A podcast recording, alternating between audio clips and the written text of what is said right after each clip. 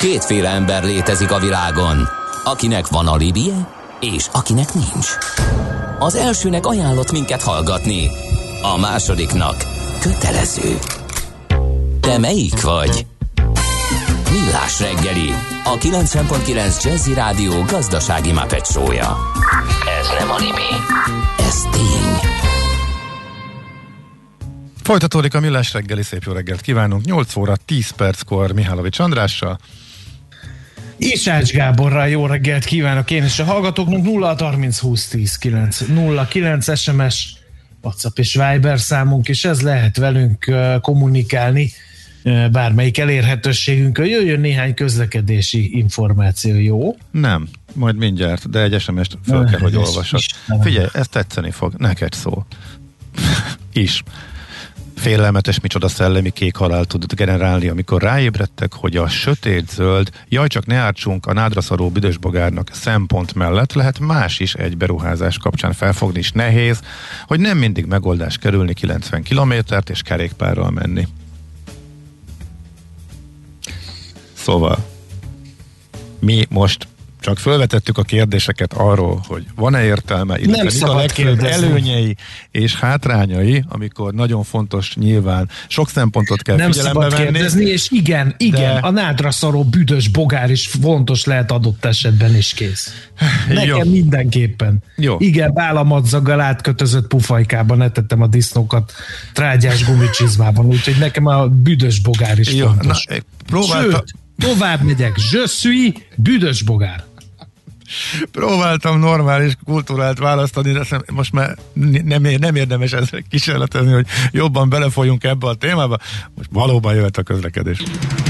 Budapest legfrissebb közlekedési hírei, itt a 90.9 jazz Hát a hallgatókra támaszkodunk, az ülői úton korábban volt egy baleset, de annak a hatása elmúlt, mire idáig eljutottunk, hogy beolvassuk a közlekedési híreket, úgyhogy tiéd a pálya, Gábor. Hát Figyelj, több hallgató és ugyanazt írja, az M3-as nagyon durván beállt.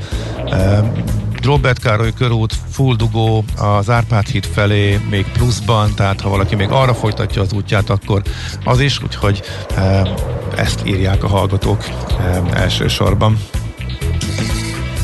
No, és akkor témát váltunk, illetve akkor a mostani óra fő témájával foglalkozunk emberközpontú szolgáltatások a pénzügyi szektorban.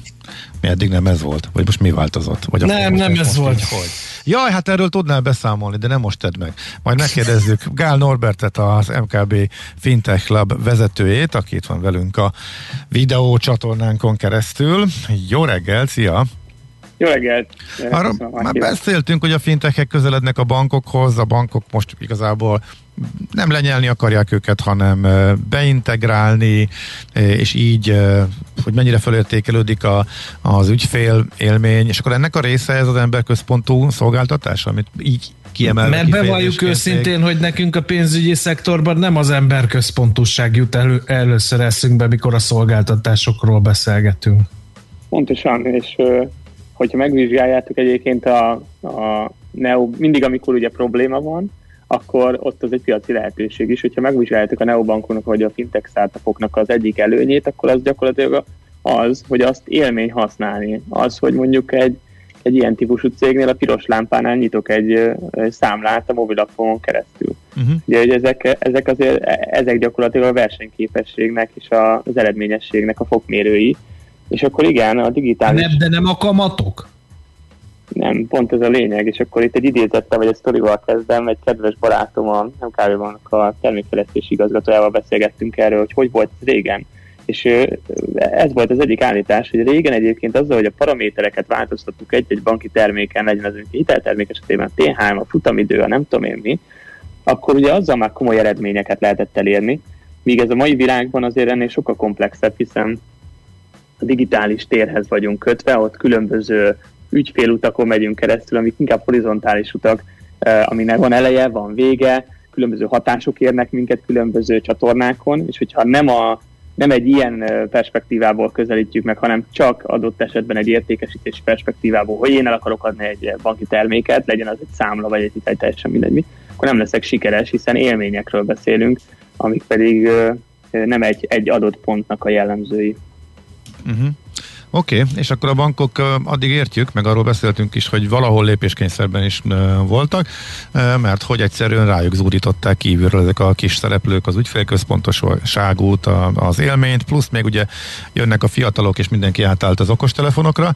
Na, akkor most hol tart a bankoknak, a hagyományos bankoknak a reakciója erre? Én azt gondolom, hogy fel, maga azért ez változik ugye mind régiótól függően, vagy mind területi elosztástól, akár mint, mind stratégiától függően, de hát mindenképpen felismerték, hogy itt, itt lépés van, vagy lépést kell, hogy tegyünk. De azért én itt az elején megállnék egy olyan pontra, ahol megvizsgálnám a, akár a szerkezetüket is, vagy a különbségüket is, hogy mi egy neobank, vagy egy fintech startup és egy klasszikus univerzális bank közötti különbség, és akkor ott azt látjuk, hogy ha pusztán erőforrás, humán erőforrás szerkezetéből megvizsgálunk egy technológiai, vagy egy, egy neobankot, akkor az inkább egy technológiai cég. Tehát túlnyomó többségben fejlesztők, digitális terméktervezők vannak, és egyébként ennek egy nagyon fontos, ez gyakorlatilag egy technológiai cég a financiális szektorban. Ez a szerkezet önmagában már determinál ügyfél élményben lévő különbségeket, és azt hiszem, hogy ezt a szerkezeti különbséget kezdték el felismerni a bankok, és innentől kezdve ugye ez meg fog változni maga egy, egy, egy, egy normál banknak a, a szerkezete, új típusú kompetenciák fognak megjelenni ebben a, a bankban, és egy új típusú módszertan is, és akkor itt jöhet majd egyébként az emberközpontú tervezés, ami kvázi egy módszertani ellen, megvannak a különböző lépései, és ennek a sikeressége ugye biztosított, hiszen végre az ügyfelet helyezzük előtérbe. Uh-huh. Oké, okay, tehát a hagyományos bankok is átveszik ezt a gondolkodásmódot, és beintegrálják a jó ötleteket, a fintech startupoktól érkezőket, leszámítva azokat, akik már nagyra nőttek és maguk is csinálják, és úgymond konkurensé váltak a neobankokkal? Tehát ezek, ezek szerint az irány? Vagy, vagy, vagy most vagy más felé is lehet menni? Ez, itt egy ilyen fura dinamika van, egy egymásra hatás van a két szereplő között, és ahogy mondtad is, hogy már most nem arról van szó, hogy most ezek versenyeznek, nem versenyeznek, egyszerűen el kell fogadni, hogy mind a kettő komoly sikereket képes elérni, mind a kettőnek megvan az előnye, hátránya. Én azt gondolom, hogy egyébként a bankoknak például egy nagyon nagy előnye a maga a szabályozottságból, ugye minden nemzeti, minden országnak a nemzeti bankjával komoly, komoly megállapodások és kötelezettségek vannak a bankok oldaláról, ez ugye sokszor akár, akár nehézséget okozhat a, a, a gyorsaságban, de egyébként egy óriási előnye az, hogy biztosította az ügyfélnek a pénze, biztosítottak az adatai. Ugye most azért pont egy olyan robbanás előtt állunk a világban, ahol a személyes adatok a, és a biztonságnak az, a szerepe felértékelődik, és én azt gondolom, hogy ezt ki kell használni, ez az egyik nagy értékajánlata lehet egy banknak, hogyha képes ugyanolyan digitális ügyfélélményt nyújtani, mint egy neobank, és azért valljuk be, ez egyébként kompetencia kérdése, tehát egyszerűen több fejlesztő kell, egyszerűen több digitális termék tervező kell egy bankba, akkor onnantól kezdve előnybe is kerül, hiszen itt én személyesen például egy innovatív, azt gondolom, hogy online térben mozgó ember vagyok, de nem tenném a Revolutba a megtakarításomat jelen állásban. Mert? De nem azért, mert a MKB Fintech Labnál dolgozol. Nem, nem, semmiképpen nem azért. Nem, egyszerűen még nincs meg az a, az a fajta biztonság, ahol egy életnek a, a megtakarítását, a gyümölcsét, hogy mondjam, oda, oda, oda tenni az ember. Még nincs akkora érettség ennek az egésznek. Ugye a banklicenszeket azokat azért még csak most kezdik el ők megszerezni, mm. ezek a típusú cégek. Innentől kezdve a biztonság, a biztosítottság mm. érzése bennem, pedig mondom, én egy afinis ember vagyok ezekkel kapcsolatban, még nem alakult ki. Ellenben egyébként a bankomban bízok. Pont azért, mert helyi, lokális, mondjuk az MNB egy olyan szereplő, aki ezt az egészet biztosítja. Aha, és milyen gyorsan tudják a bankok fölvenni a lépést? Neked nyilván ez a pont a feladatod, hogy ezt gyorsítsd a, a, az MKB-nál, de azért Igen. gondolom egy lassúbb szervezet itt azért folyamatosan hátrányban van, nem? Vagy pont azért vannak szükség például a fintech lebre, hogy ez gyorsabb legyen, mint, hogy, mint a bank keretein belül, vagy, vagy milyenek a háttere? Igen, hát hogyha a fintech lebet megnézed, akkor gyakorlatilag az inkubátor szó mind a két területére nagyon-nagyon jó és pontos. Ugye az egyik területünk az magával a startup, ezeknek a startup, technológiai startupoknak a feltérképezésével, a magyar nemzetközi ökoszisztéma szervezésével foglalkozik, tehát ott vagyunk, jelen vagyunk, rendezvényeket szervezünk, befektetünk, inkubálunk. A másik részlegünk is egy inkubátor, csak az digitális és innovatív kompetenciáknak az inkubátora, tehát mi képesek vagyunk arra, hogy megszólítsunk új típusú innovatív szakembereket, és elkezdjük őket a bankkal összekötni a mindennapi munkában, és megismertetni egymással, és kvázi amennyiben sikeres ez a kompetencia kiépítése, mint például az elmúlt években felépítettünk egy nemzetközi szinten is sikeres terméktervezői kompetenciát, itt ugye ezt angol, angolul UX designnak hívják, user experience, azaz felhasználó élménytervezésnek, akkor az egyébként a banknak értéket teremt, és akkor skálázzuk tovább. Ha pedig valamiért nem, akkor pedig tudunk iterálni gyorsan. Ugye ez, ez, ez, ezt én, e, azért ezt e, egy dolgot nem értek ebben az egész folyamatban, ez mind szép és idilli, de nem félnek a felek egymástól? A bank nem fél nem. attól, hogy érzékeny adatokhoz hozzáfér egy fintech cég, a fintech cég meg nem fél attól, hogy lenyeli a bank, vagy elcsóringálja az ötleteit? Hát ugye ez, ez két, két dolog, aki a válaszom. Az egyik az az, hogy maga a fintech lab ugye ez százszerzékos lányvállalat a banknak, tehát hogy itt nem, nem adatoknak a hozzáférésről, inkább kompetenciák integrálásáról van szó. Hogyha a fintech startupokat nézed, ugye pedig komoly irányelv most jelenleg a, az Európai Unióban kb. két éve vagy két, három éve az a szabályozás, ami kötelezi a bankokat az adatoknak a kiadására, persze a megfelelő licenszer rendelkező harmadik feles szolgáltatókhoz. Hát innentől kezdve az, hogy félnek-e egymástól, másodlagos. Az, hogyha azt kérdezed egyébként, hogy a kultúra, alapvetően egy ilyen transformáció az nem technológiáról szól, hanem az emberekről szól.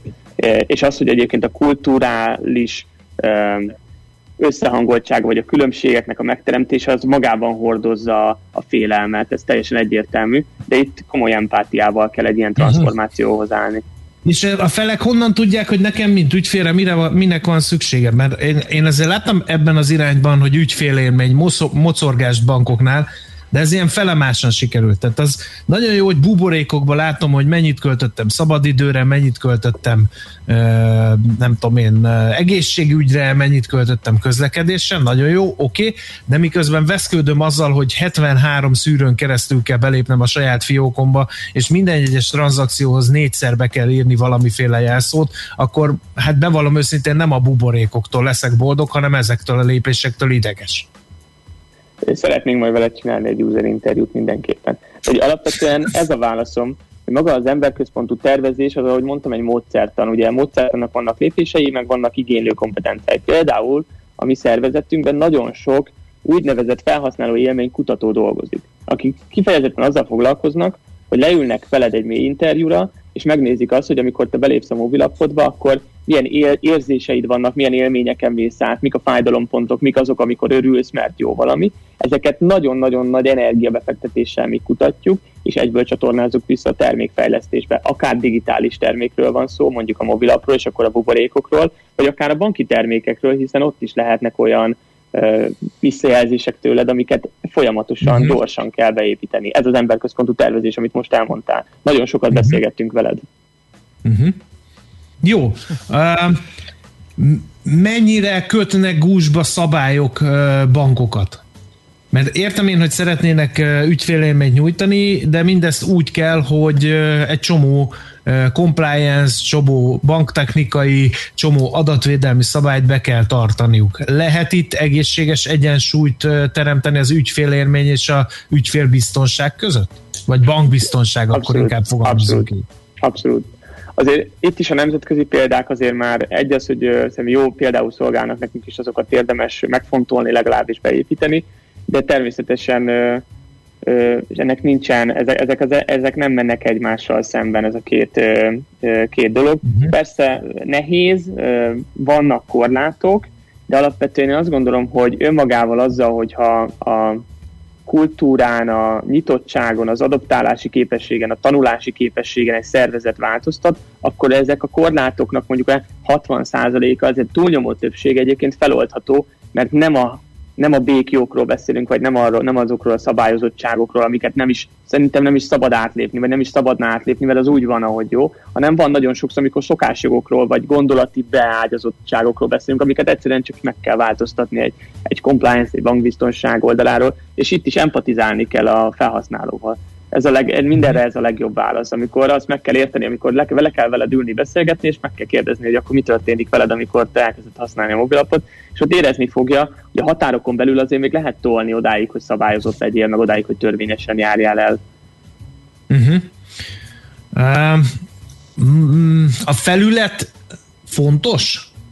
Tehát, hogy Abszolút. most hagyományos uh, internetes bank, uh, applikáció, uh, mobil, uh, digitális felület, egyéb digitális felület, tehát, hogy hogy ráadásul gondolom, hogy ahány felület, annyiféle ügyfél elvárás. Nem ugyanazt várom el, amikor a mobiltelefonommal intézem a pénzügyeimet, mint ha leülök szépen az asztal elé, hogy na most akkor bankolni fogok. Igen. Ez mind pénz, mind energia, mindegyiket karban kell tartani, mindegyikre fejlesztgetni kell, mindegyikre mást kell fejleszteni? Pontosan, és itt jön ugye, amit mondtam, hogy a szerkezetét tekintve egy neobanknál, ez a fajta kompetencia, aki ezt fejleszti, tervezi, visszaméri, újra tervezi, az, az sokkal nagyobb arányát tekintve. És abszolút fontos a felület, és nem a felület a fontos csak, hanem maga az, hogy, hogy itt már nem egy bank esetében nem banki termékekről beszélünk csak, a banki termékfejlesztés, digitális termékfejlesztés összefonódásáról, hiszen ahogy mondtad, akár már egy hitelt is a mobil applikációdon keresztül igényelsz. Teljesen mindegy, hogy milyen az a hitel, hogyha egyébként a mobil applikáció nem működik megfelelően. Ugye én alapvetően a szakmámat tekintve te digitális terméktervező vagyok, amit a legkönnyebben úgy lehet elmondani, hogy építész vagyok, csak nem házakat építek, hanem digitális termékeket építek, de egyébként a módszertana az ugyanaz az építésznek és egyébként egy ilyen digitális terméktervezősnek. Tehát összefoglalva a felület nagyon fontos, de a a holisztikus gondolkodás és a digitális termékek és banki termékek összességével való stratégia a legfontosabb, hogy ezt az egészet holisztikusan lássuk. Mik a trendek?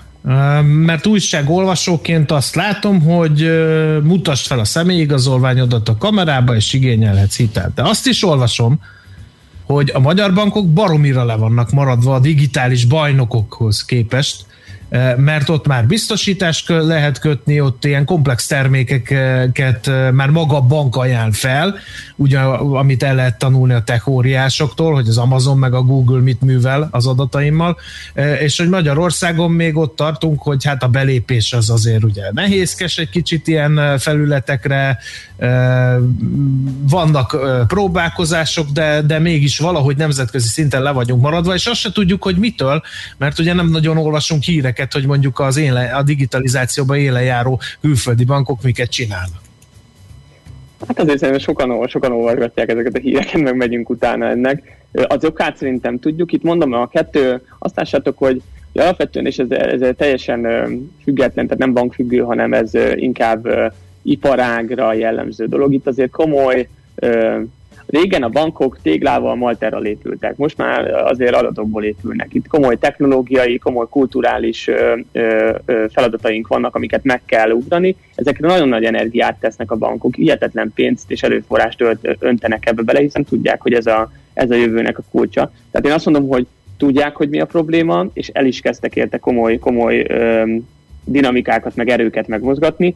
A trendekre visszatérve, ahogy mondott te is itt platform, úgynevezett platform gondolkodás valószínűleg ez egy erős trend lesz a jövőben, ami azt jelenti, hogy már itt nem csak arról van szó, hogy akkor én a netbankárban, vagy internetbankon, vagy a mobil applikációmban csak meg tudom nézni a balanszomat, vagy tudok egyet utalni, hanem új típusú szolgáltatások ebbe bekerülnek, akár lehet ez egy biztosítás, de akár gondoljatok csak bele, egy jelzálók hitelnek a felvétele biztos, hogy nem a bankban kezdődik, ez száz százaléka. A jelzálók hitel felvétele az a kanapén kezdődik, amikor megjön az emberkének a gondolata fejébe, hogy nekem egyébként szükségem van egy új lakásra. Innentől kezdve nekünk nem az első uh, interakciós pontja nem a bankjával lesz, hanem felmegy mondjuk a, a valamelyik internetes uh, lakáskereső, házkereső oldalra, és ott egyébként már lehet találkozni a banki szolgáltatásokkal, pénzügyi szolgáltatásokkal. Tehát elkezdünk, a bankolás elkezd kiterjedni új platformokra, nem csak a bankban, nem csak az internetbankban. Uh-huh. Egyéb működéseken. Ha már szóba kerültek a big tech-ek, a fintechekről beszéltünk elsősorban, de azért komoly fenyegetés jelentenek, egyre többet hallunk arról, hogy arra is reagálnak eh, a hagyományos eh, bankok, hogy azért a háttérben a komoly munkát végeznek a Google és társai is, hogy betörjenek a bankoknak a eh, piacára, és ott azért van pénzfegyver, baripa, minden a háttérben és ügyfélélményben is ők azért valószínűleg jók lesznek. Erre Igen, és van egy elhallás is, Gábor, hogy ugyanerről beszélgettünk általában az autós rovatunkkal, hogy az autós cégek gyártottak eddig autót, és most a tech cégek kezdenek el autót gyártani, és hát lassan kezdik szorongatni a hagyományos autógyártókat. Tehát más iparágakban is van erre példa. Bocs, hogy közben vágtam. Na, szerintem nagyon jó megfogtátok. Én azt gondolom, hogy ez sokkal nagyobb kihívás, mint az, hogy, hogy fintekek, startupok, startupokkal technológiai megoldásokat be kell építeni, együtt kell, ott kollaborálni kell. A, a, a másik oldal az azért teljesen más pont, hogy mondjátok, ott azért nagyon-nagyon komoly erők vannak a világ globális szinten, megnézitek, akkor tényleg a legnagyobb erő az ilyen technológiai cégeknél van, és onnantól kezdve ugye, hogy az életünk technológiai alapokon zajlik, és azt egyszerűen el kell fogadni, hogy az életünk az már a nagy részében digitális környezetben zajlik. Nekik előnyük van, hiszen ők fejlesztők, ahogy előbb is beszéltük a neobankok szerkezeténél. Az más, amikor bank, bankárok dolgoznak digitális térben, és más az, amikor technológiai emberek, akik digitális térben gyakorlatilag otthon mozognak, kezdenek el financiális termékeket fejleszteni uh-huh. ebbe a térbe. És ez ugyanígy van a big tech-eknél, ahogy mondjátok, hogy ő nekik olyan tapasztalatuk és értésük van, helyzettudatosságuk van a digitális térben, hogy nekik nem azt mondom, hogy, hogy olyan kis dolog egy financiális terméket beilleszteni az ő value propozíciójukba, de alapvetően ők itt nagyon otthonosan mozognak, szóval én azt gondolom, hogy itt a, bankoknak ezt fel kell ismerni. Az, hogy még mi a jó stratégia, szerintem az, az, az még most alakul ki, hogy akkor itt együttműködések, vagy pedig vagy pedig a bankok elmennek egy olyan irányba, hogy átvegyenek különböző funkciókat, vagy kitelepüljenek ezekre a platformokra, mert az is lehet. Én azt mondom, hogy a bankolás jövője az nem a bankban fog zajlani, hanem mondom, ahogy előbb mondtam, például az ingatlan.com-on, ahol elkezded a lakásvásárlást, miért ne, miért ne kezdődhetne ott a bankolás élménye és a kiszolgálás. Uh-huh. Oké, okay. hát ez érdekes volt, igen. És hát kíváncsian várjuk, hogy milyen irányba fordul. Itt nagy átalakulás van, és még sok minden kisülhet belőle, de az biztos, hogy a, az ügyfélélmény, illetve az emberközpontú szolgáltatások az mindenképpen a középpontban marad. Nagyon szépen köszönjük, hogy beszéltünk erről, szép napot, jó munkát kívánunk. És köszönöm szépen, hogy köszönjük. szép napot. Szervusz, szia, szia. szia. Gál Norbert az MKB Fintech Lab vezetője volt a vendégünk az elmúlt néhány percben. Műsorunkban termék megjelenítést hallhattak. Aranyköpés a millás reggeliben. Mindenre van egy idézetünk. Ez megspórolja az eredeti gondolatokat. De nem mind arany, ami fényli. Lehet kedvező körülmények közt gyémánt is. Az aranyköpés támogatója a Mundiamonds ékszerek forgalmazója a 10 éves óramű Kft. Mundiamonds gyémánt és színes drágakő ékszerek. 1931-ben ezen a napon, tehát május 14-én született Méhes György író. Ő egyébként eh, álnéven alkotott, igazából Nagy Eleknek hívták, és a fia ismert vállalkozó Magyarországon, az egyik legtehetősebb vállalkozó Magyarországon. Édesapja azért lett Méhes György nagy elek helyett, mert a, egy egykori bölcseleti doktor, református főiskolai tanár és író nagy tisztelője volt. Őt hívták Méhes Györgynek, és 1746 és 1809 között élt és dolgozott Méhes György, és az iránta való tiszteletből vette fel ezt a nevet. Szóval a Méhes György író mondta egyszer, Veszőparipája minden épeszű embernek van, aki elég okos ahhoz, hogy egy kicsit bolondos legyen. És ha jól lovagolja meg őket, az örömtől és jókeftől sokáig fiatal maradhat. Fő az, hogy amit teszel, teljes lélekkel cselekedd. Nem sokára Aranyköpés hangzott el a millás reggeliben. Ne feledd, tanulni ezüst, Megjegyezni arany. Az aranyköpés támogatója a Mundiamonds ékszerek forgalmazója a 10 éves óramű Kft. Mundiamonds gyémánt és színes drágakő ékszerek.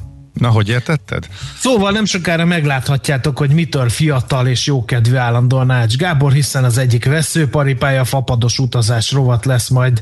Ja, hát hol van az még? Terítéken. Hol Mi? van az még? Most annyi üzenetet kaptunk, most fél, másfél perc azt a kettőt keresem, ami tök érdekes volt a híddal kapcsolatosan. Az egyiknek a megfejtésébe komoly energiákat ke, ke, kellett, hogy öljek, de el tudom mondani emlékezetből, csak csúszott bele egy hiba, hogy a kettesen a határól, hogy a teherforgalom ügyében hogy akkor ott mi a helyzet, mert ezzel is indokolják, hogy szükség van arra a bizonyos Vác melletti e, Duna hídra, hogy a kettesen a Szlovákia felől leömlő e, teherforgalomnak az átvezetését e, Esztergom irányába oldhatja ez meg, mert hogy letenyénél megy át a határon, és ezt nem értettem, és akkor ugrott be, hogy letkés lehet az, mert ha valaki Esztergomból el akar menni most is, mit tudom én, Vácra, akkor Szlovákián átvágva tudja ezt megtenni, hídon át Esztergomnál, aztán átvágva kicsit a szlovák oldalon, és letkésnél vissza, majd pedig onnan akkor a magyar oldalon. Nem tudtam, hogy ott akkor a teherforgalom lenne, de akkor ez egyik ok. A másik pedig egy másik hallgató, emlékezetből mondom, hirtelen nem találom őket, arra hívja, föl a figyelmet, hogy úgy tűnik, hogy a nullás győrnek az északi záródása az valószínűleg nem következik be, és annak egy ilyen hmm, lájtosabb megoldása lesz az, hogy gyorsforgalmi indul Esztergomból, viszont akkor valahol még a gyűrűt, ha be kell zárni, hogy ennek a koncepciónak a része lehet javítani a, az eljutási lehetőséget ezzel a fönti résszel, azzal, hogy Váctól gyorsan át lehet suhanni a túloldalra, a Duna túlsó partjára. Kérdésem továbbra is az, hogy, és írták hallgatók, hogy Gödiként is neki ez e, jól fog jönni. Szentendré, Szentendréről is írták, hogy ez előnyös nekik, tehát el kell fogadnunk az ott lakóknak, azért jó, jókora hányada örül neki és elégedett. Úgyhogy akkor ez már önmagában magyarázat lehet, hogy miért épül az a híd. E, viszont azt a kérdés a továbbra is ott van, hogy azért ha mégiscsak lesz forgalom ezen a hídon, és az bezúdul e, mondjuk Tahitót falunál e, a partmenti e, útra, akkor azért az hogy fog elvezetni akár Visegrád, Esztergom irányába, most is túlzsúfolt, akár Budapest irányába, bár nagy része inkább északnak fog menni, és a déli része a zsúfoltabb, ezt mondjuk értem. Na jó van, ezek lassan azért körvonalazódik ez, ha meg valaki nincsen képbe, akkor lehet, hogy annak már sok is volt, úgyhogy gyorsan ugorjuk ezt a témát. Neked van-e valami fontos elmondani valód, mielőtt megyünk gyúrni? Nincs. Jó, akkor Kiléptem. Teljesen véletlenül, teljesen véletlenül. Egy kicsit a, kicsit a gyúrósokról is uh, szóló dal uh, után akkor jön az a témánk. A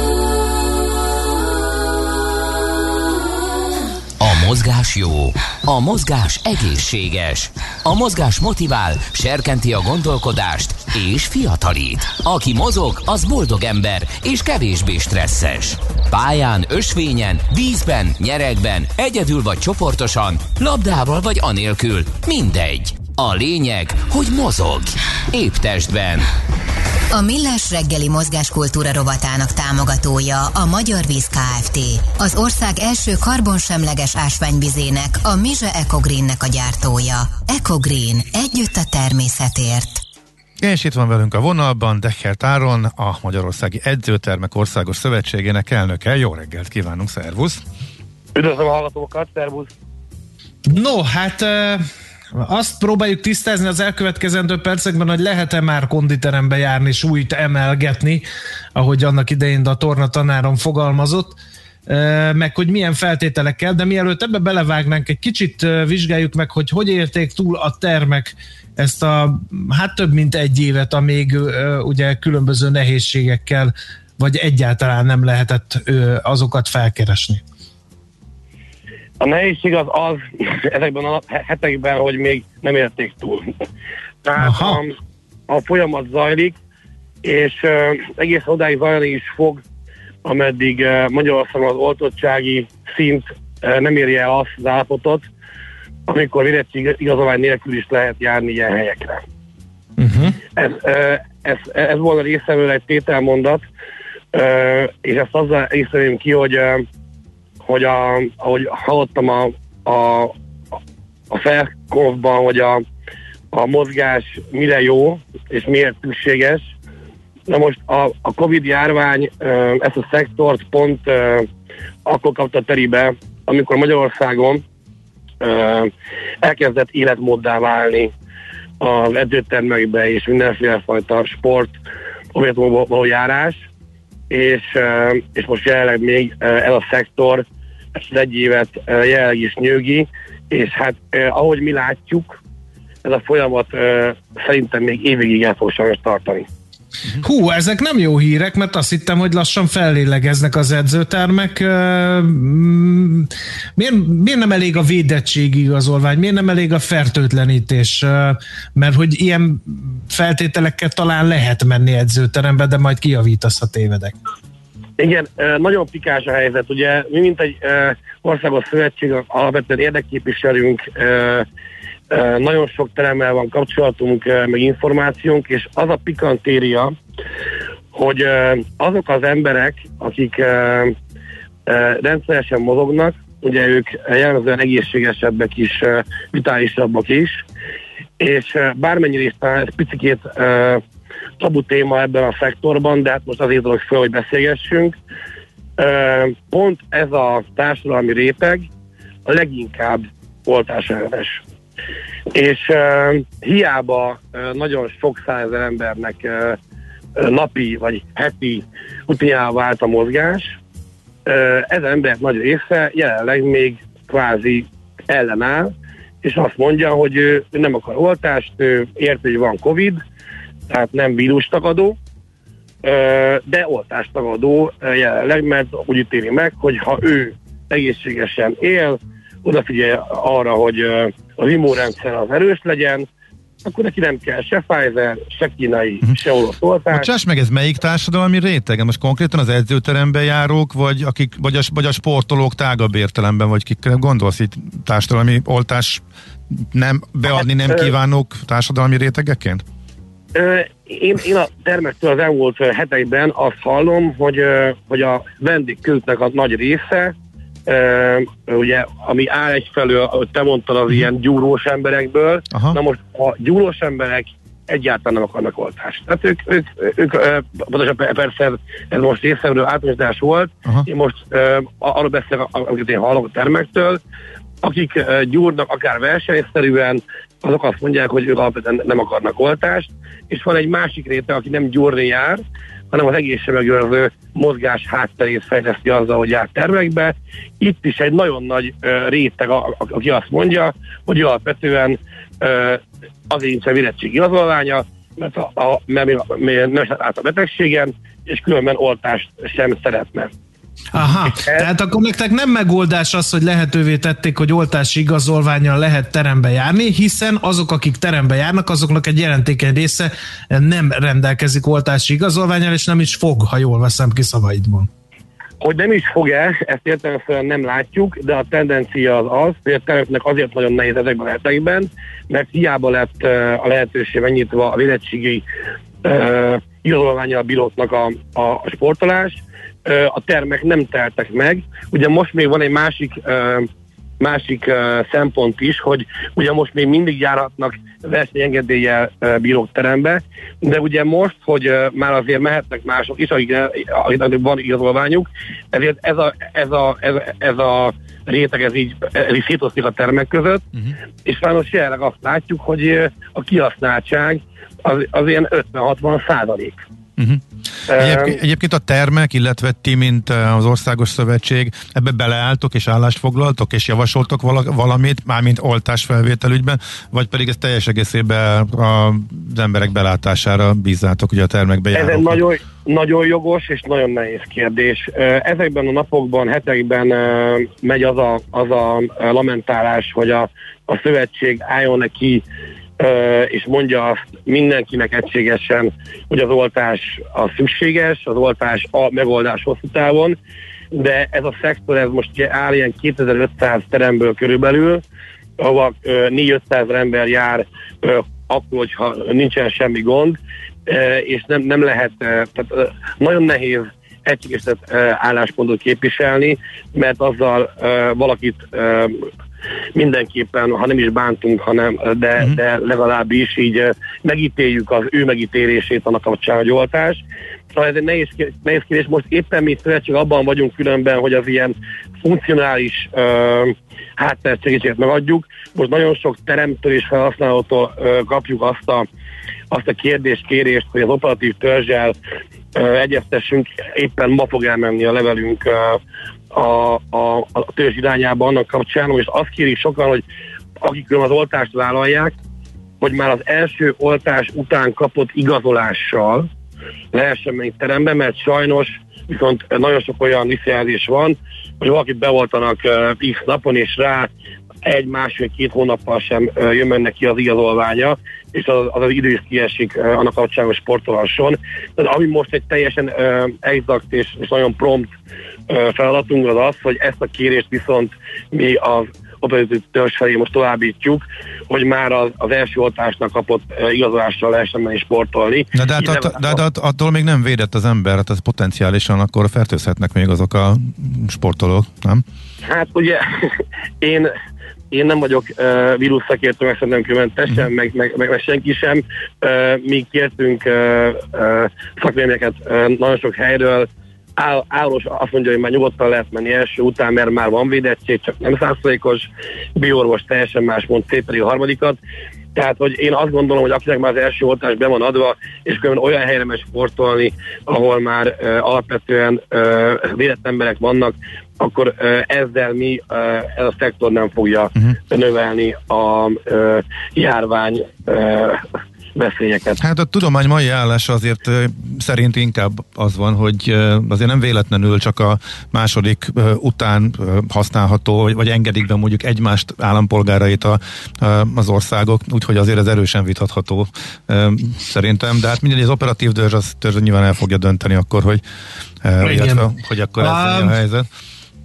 Ilyen helyzetben van-e tartalék, van-e kitartás, van-e elszántság az edzőtermek tulajdonosaiba, vagy ilyenkor milyen a hangulat? Mert ez most minimum egy egy, egy ellentmondásos helyzet, amire ugye üzleti stratégiát nagyon nehéz építeni. Tehát uh, itt emberi uh, dolgok vannak a háttérben, van, aki oltat, van, aki nem oltat, van, akinek van igazolványa, van, akinek nem igazolvány, vagy nincsen igazolványa. Hát uh, nem lennék most edzőterem üzemeltető, mert én bizony nem tudom, hogy most akkor melyik körnek kedvezzek, kinyissak, ne nyissak, milyen feltételekkel nyissak, uh, legyen-e maszka személyzeten, ne legyen, fertőtlenítsenek-e, vagy ne, kérjek-e törölközőt és papucsot a, a a, hozzám betérőktől, vagy ne kérjek, szóval egy, egy, egy csomó minden kérdés van, ami azt jelenti, hogy bizonytalanság van, az meg nem ez a biznisznek. Így van, ezt e, nagyon látod. Éppen ezért most az már eldőlt az elmúlt hónapokban, hogy mi, mint e, Medzos, jó pár szakmai partner együtt, most azon leszünk, hogy ennek a szektornak valamilyen fajta mentőcsomagot, most ez mostában nagyon dilatált kifejezés, azt már látjuk, hogy a kormányzatnak és vagy a piacnak valamilyen módon alá kell nyúlni ennek a szektornak, ez már nem kérdés, annak érdekében, hogy ne színjenek meg termek. Azt tudjuk, hogy az elmúlt egy évben jellemzően vidéki kistermek sajnos már megszűntek, leúzták a tehát kb. egy olyan 100-150 terem az elmúlt egy évben megszűnt. Ebben az a feladatunk, hogy őket visszahozzuk az életbe, mert ők olyan helyeken működnek vidéken, ahol tényleg nincsen más lehetősége a mozgásra embereknek ilyen körülmények között. Tehát elsőben az, hogy őket visszahozzuk, a másik pedig az, hogy akik most még életben maradtak, és hogy te mondod, nagyon nehezen bírják, számukra valamilyen fajta pénzügyi segítséget nyújtsunk. Ez ügyben szerintem június hónapban már el fog menni egy teljesen konkrét javaslatunk a, a állami szervek irányába, mivel ez, ez, a, ez a szektor érint kb. ahogy mondtam, félmillió ember, így azt gondolom, és most abban bízom, hogy a kormányzat ebben partner lesz. Mm. Addig pedig, ahogy te is fogalmaztál, megy a, az, az izzadságcseppek hullanak le a, a, a, a, az emberekről folyamatosan, akik ilyen És nem azért, mert nagyon sok súlyt emelnek, ugye? Tegyük hozzá. Így van, és, és, és nem ezért. Tehát, hogy, de, de válaszol a kérdésedre, én azt gondolom, hogy, hogy a, a, a legtöbben ezt túlélik, viszont azt is látjuk, hogy ez külső segítség nélkül nagyon nehezen fog menni ennek a szektornak az újra visszaállítása. Uh-huh. Egy pillanatra még hadd kanyarodjak vissza, tényleg a hallgatók is így e, írják, illetve kérdezik, hogy jobban szeretnénk megérteni, hogy e, miért magasabb az átlagnál az oltás ellenesség ebben a körben. Tök kíváncsiak vagyunk. Tehát valaki így fogalmaz, hogy tolják a műproteint, meg a szteroidot, de az oltás meg veszélyesnek érzik. Most mondtad, hogy nem erről a körről van szó egészen konkrétan, nem nem ők teszik ki az edzőtermek látogatottságának a Jó, meg a, nem a szeretem, amikor itt sztereotípiákat pufogtatunk, hogy de ha valaki még, gyúr, de, akkor az biztos szteroid. De hogy mégis miért ez... lehet kis hátteret tudsz még ez adni? Mert tényleg szeretnék megérteni, mert ez tök érdekes, és meglepő talán. Hát figyelj, ez egy, ez egy nagyon nehéz kérdés, és uh, erre lehetne uh, szentelni egy, egy, egy, uh, egy, egy műsor külön. Uh, a, azt, azt kimerem jelenteni, hogy, hogy a, azok az emberek, akik alapvetően és egészségesen élnek, és erős az immunrendszerük, ez a kör egyértelműen úgy áll hozzá a kérdéshez, hogy ő alapvetően nem akar, nem akar oltást. Uh-huh. És mivel és mivel a... Tehát bízik a szervezetében, és... Uh-huh.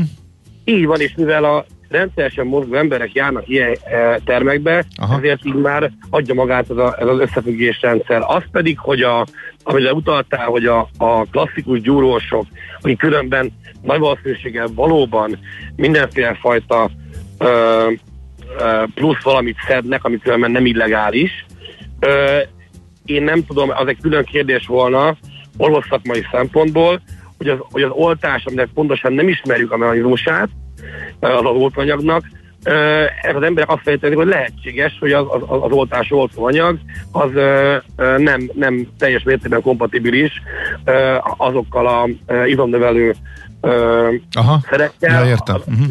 Ők szeretett. De, de még egyszer mondom, ez nem egy, nem egy egységes állások, uh-huh. viszont nagyon sok helyről hallottuk. Igen, de miután a, erre vonatkozó a, vizsgálat és eredmény nincsen, ez fölmerülhet persze, akkor ezt így, ha ezt így jobban értjük. Uh-huh. És, és, és ha itt tartunk, pont erről van szó, hogy különben nagy, nagy szükség volna arra, de hát most, uh, most nincs lehetőség, hogy, hogy megnézzük, hogy az oltóanyag milyen más típusú uh, ilyen jellegű uh, szerekre uh, hogyan hat. Tehát, hogy, uh, hát igen, ez a következő lépés lesz majd, ha többet igen, akarunk tudni. Igen, igen, igen, igen, ez ugye hirtelen kellett fejleszteni, és még ez nem az első körös vizsgálatok tárgya volt. Oké, okay, értem. András, még marad benned valami? Mert láttam, hogy... Egyetlen egy kérdés, igen, bánt engemet, hogy aki most, most van, van már ilyen igazolványa, mert egyre többen vannak ilyenek az lemehet a termekbe, és ott mire kell készülnie? Tehát milyen, hogy változik meg majd az edzőtermek mindennapi élete ettől az egész Covid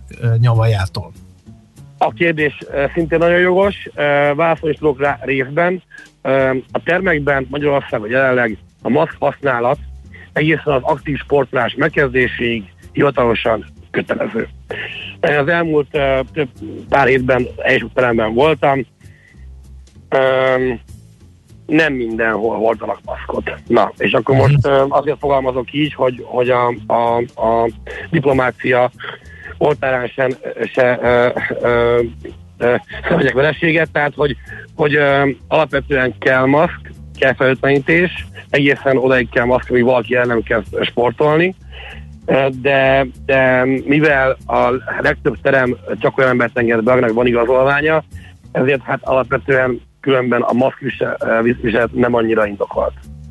Uh-huh. Tehát, hogy, hogyha egyszer egy, egy, egy, egy beltérben olyan emberek vannak együtt, akik már vagy a vírus átestek, vagy vannak oltva, eh, én a, a, azt gondolom, hogy a, a maszk használat az, az, az nem, nem feltétlenül uh-huh. uh, indokolt, de, de alapvetően különben uh, a, a termek elvárják, aztán utána nem mindig tartatják be. Tehát Igen. A, és én, én jártam azért terembe elég gyakran, ugye van az a fertőtlenítés, ez ugye egy, egy íratlan szabály, hogy maga után illik lefertőtleníteni az embernek azt a gépet, vagy azt a súlyt, amivel dolgozott. Ezt most jobban ellenőrzik? Ezt igen, egyértelműen, de különben az igazság az az, hogy Covid előtt is az a felhasználó, aki nem csak magára figyelt, hanem másra, ezt kvázi ugyanúgy megtette, nem plusz szerrel, hanem törülközővel, meg vízzel, tehát, hogy ez azt gondolom, hogy, hogy már van, van annyira fejlett ez a, ez a, a, a réteg, aki jár terembe, hogy, hogy erre odafigyel most, uh-huh. különben még jobban, igen. Jó. Hát nem tudom, hogy mit kívánjunk. Minden esetre tisztább üzleti környezetet az edzőtermeknek. Hát Ez én, talán elég Hát én, én azt kívánom, hogy tűnjön el a járvány, és akkor nem lesz mind vitatkozni, mert nekem Bizony. azért nekem az túl az az egész is túl meredek, és kicsit veszélyesnek is tűnik, de ez nyilván magánvéleménye. Remélem, hogy nem lesz ebből semmiféle, nem lesz ennek negatív következménye, és remélem, hogy azért mindenki betartja a szabályokat, de hát az üzletnek meg annak, hogy minden újraindulhasson tényleg a legfontosabb, amit kívánhatunk, hogy sikerüljön lekúzdani teljes egészéből a vírust, és akkor nem merülnek fel ilyen kérdések, hogy igazolvány vagy maszk. Uh-huh. Így van, még, még annyit, hogyha majd gondoljátok, akkor szerintem június végén, hogyha beszélünk még egyszer, akkor már lehet, hogy, hogy, hogy látunk többet annak kapcsán, hogy az oltottsági szint az hogy áll, uh-huh. és ezzel párhuzamosan hogyan alakul ezen helyeknek a, a léte, meg, a, meg, a, meg az élete. Uh-huh. Okay. Hát vissza fogunk térni a témára, az biztos. Köszönjük szépen! Köszönjük! Szép napot, jó munkát kívánunk neked! Én megkeresés, minden jót, szervusztok! Szervusz! Deker Táronnal a Magyarországi Edzőtermek Országos Szövetségének elnökével beszélgettünk. Épp testben a millás reggeli mozgáskultúra rovata hangzott el. Ne feledd, aki mozog, az boldog ember. A millás reggeli mozgáskultúra rovatának támogatója a Magyar Víz Kft. Az ország első karbonsemleges ásványvizének, a Mize Ecogreennek a gyártója. Ecogreen. Együtt a természetért. Nem lesz könnyű majd a dolgom már, mint az utolsó órában kibányászni a korábban érkezett sok kérdést az utazásokkal kapcsolatban, mert e, megsoroztatok bennünket e, a mostani témával kapcsolatban is, és még a hiddal kapcsolatban is jön pár vélemény, de hát megpróbáljuk majd mindet földolgozni. E, most a hírek jönnek, ez a lényeg, és akkor utána folytatódik a millás reggeli, maradjatok velünk. Műsorunkban termék megjelenítést hallhattak.